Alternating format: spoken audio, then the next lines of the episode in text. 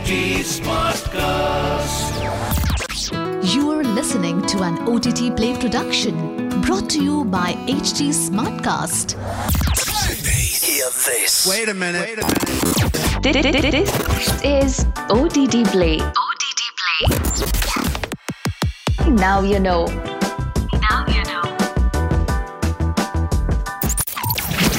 This year's Oscars would go down in history for several reasons, none more so than Will Smith's altercation with an unsuspecting Chris Rock.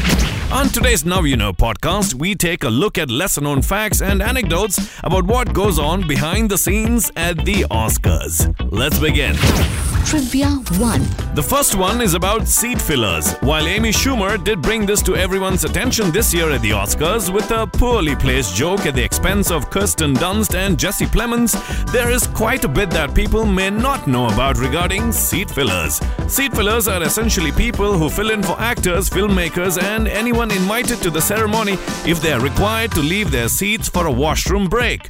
Nearly 300 people are hired and they have to join a waiting list by submitting a CV along with a picture of the attire they would wear for the function. Seat fillers are usually friends or relatives of people who work for the ceremony or people invited to the event. Trivia 2.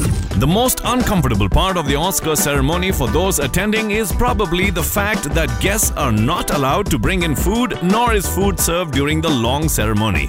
Guests are required to wait till the function concludes to grab a bite.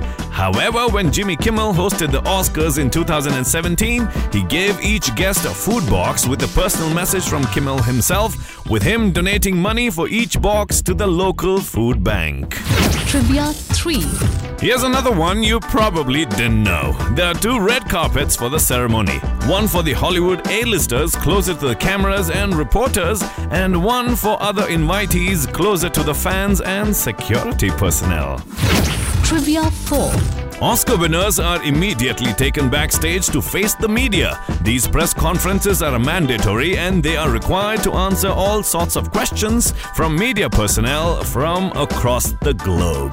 I bet you didn't know that. Trivia 5. There are strict rules about the acceptance speech duration. All winners are required to adhere to a 45 second time limit.